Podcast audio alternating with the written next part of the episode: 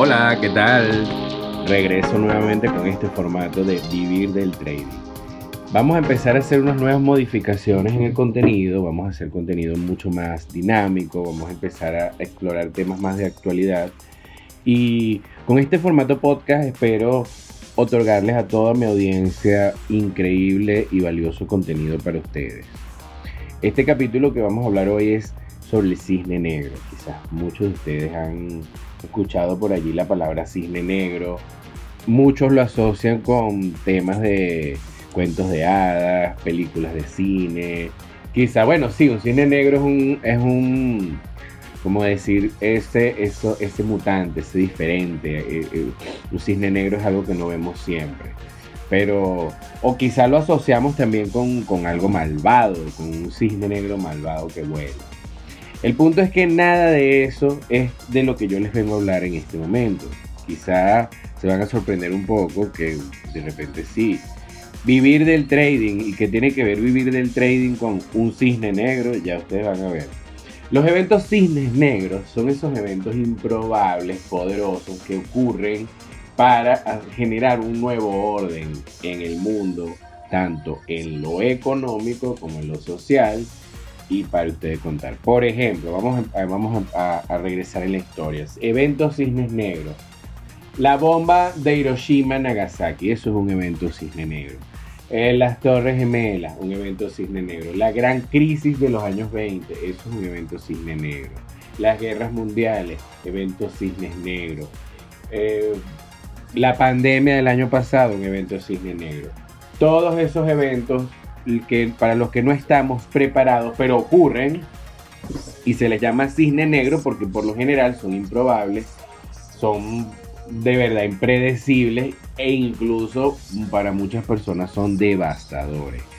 Y eso es lo particularmente peligroso de que, bueno, si yo no conozco qué es un cisne negro, no me importa que es un cisne negro, pero al final, fíjense, tienen el cisne negro, él sí sabe quiénes son ustedes, él sí los conoce, el cisne negro, porque usted, le, usted cree que ese evento cisne negro de que la gente habla solamente nos afecta a nosotros los traders o los inversionistas. No, al contrario, a nosotros no nos afecta tanto porque ya en parte nosotros estamos preparados, nosotros tenemos riesgos asumidos, nuestro dinero está trabajando y está preparado para asumir un evento cisne negro.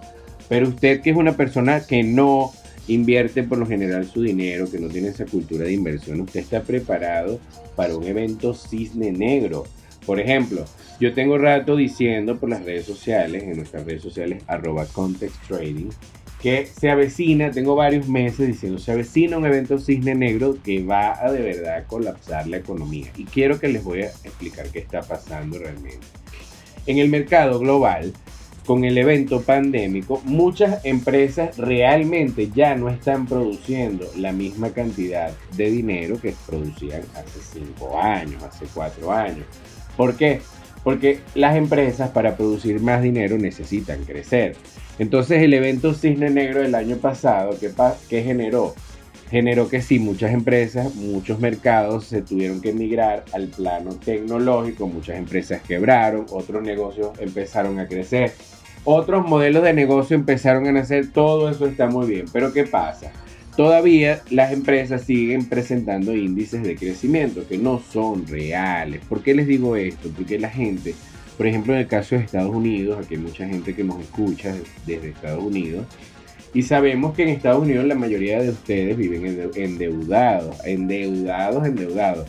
Entonces, bueno, viene Apple y saca su nuevo teléfono, el iPhone 13 y tal, y usted, bueno, el año pasado seguro pagó el, otro iPhone, lo pagó con la tarjeta de crédito en cómodas cuotas y todavía no ha terminado de pagar el iPhone pasado. Entonces te lo dice, bueno, ahora, mm, ahora cada vez produzco menos.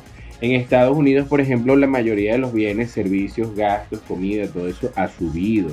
Entonces usted dice, bueno, yo no me voy a gastar dinero en este iPhone teniendo el del año pasado al menos que usted diga, bueno, yo estoy más loco, tengo mejor crédito, debo mucho más y estoy confiado de que mi trabajo siempre me va a dar.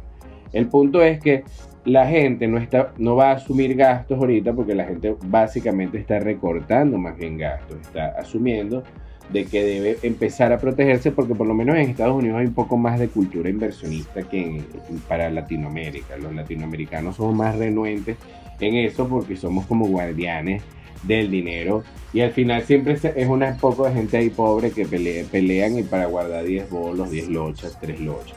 Entonces, ¿qué está pasando con la economía? Que realmente por más que yo saque el nuevo iPhone, por más que yo saque nuevas cosas, la gente no tiene para pagarlas. Y entonces, bueno, esos índices subiendo, Nasdaq sube, el otro sube. Y hoy fíjense, hoy están esperando que hable Jerome Powell, el director de la Fed, para que vaya y les diga otra vez, ay sí, vamos otra vez a digitar dinero para que se lo prestemos a la gente, porque es que el dinero es deuda. Entonces no hay manera, señores, de que la economía siga creciendo con más desempleo, gente con mayores, o sea, las hipotecas, los, los impagos de las hipotecas están subiendo, sublime. Este, bueno, el tema con las criptomonedas, la gente, bueno, en fin, estamos sobreapalancados, el dinero que se está produciendo en los mercados no es orgánico, entonces necesariamente ya no se puede digitar más dinero ya la Fed no puede eh, decir, bueno, sí, vamos con 3 mil millones de dólares hoy más para que se los traguen los índices. Eso no va a pasar. Entonces, en ese momento, bueno, ahorita tienen la situación Evergrande, la corporación Evergrande de China, que es una gran inmobiliaria. ¿Y qué está pasando con Evergrande? Lo que pasa cuando baja la marea, que dice nuestro querido amigo Warren Buffett. Cuando, pasa, cuando baja la marea, nos damos cuenta de quién se está bañando desnudo. Entonces los mercados siempre necesitan un chivo expiatorio, una excusa, algo para ellos poder dejar que el mercado haga lo que tiene que hacer, que es corregir. Señores, lo que vamos a experimentar probablemente no lo vamos a empezar a ver ahorita, lo vamos a empezar a ver un año, dos años. quizá venga una recesión en donde vamos a experimentar unas fuertes correcciones de mercado unas fuertes correcciones de índices hasta que de verdad la economía se comience a emparejar. Eso de estar imprimiendo dinero para dárselo a la gente para que se siga endeudando mientras cada vez la gente produce menos, eso no es real, eso no sirve. Porque imagínese usted, cada vez se hace mayor y cada vez le produce menos dinero. Y usted lo agarra el cisne negro que viene ahorita y no, no tiene nada, ni dinero protegido, ni invertido y la gente se ríe de nosotros los que invertimos el dinero y hablamos de estas cosas. Ay, sí, esa gente sí es aburrida, sí es tonta, sí es gafa. Sí, pero ¿sabes qué más es peor? Que yo tenga los reales guardados en un banco y que el banco quiebre por un evento cisne negro y que de paso la empresa para la que trabajo también quiebre porque viene un cisne negro y ese cisne negro acabó con la empresa para la que usted trabaja. Y seguramente, bueno, si no acabó para la que usted trabaja y la que usted trabaja, trabaja para esa y es su mayor cliente, seguramente también se queda sin empleo, con millones de deuda. Entonces, ah, y ahora sí tiene que salir de la casa, tiene que salir del carro. Y entonces nosotros los inversionistas no, porque nosotros simplemente esperamos que pase ese evento cisne negro, liquidamos otras inversiones, empezamos a comprar muy barato todas esas empresas índices, contratos de futuro y lo que quiera vendernos por ahí en esos mercados de valores. Entonces usted que tiene protegido, usted no seguramente nos está escuchando aquí y se reirá y dirá, qué fastidio, esto del cisne negro no, ni me interesa porque yo no soy inversionista. Bueno, está bien, usted no es inversionista. Esperemos que cuando llegue el cisne negro y le toque la puerta y usted le diga lo mismo, mire señor cisne negro, no se lleve mi casa, no, me, no se lleve mi empleo, no se lleve mi vida, no se lleve todos mis ahorros, porque sabe, yo no soy inversionista, yo no sabía que usted venía yo no estaba preparado. No, no, no, no. Ya el cine negro, señores, lo tenemos aquí, es grande. Vamos a empezar a experimentar de verdad mucho, mucho, mucha corrección de mercado. Cuidado con comprar criptomonedas de cualquier índole.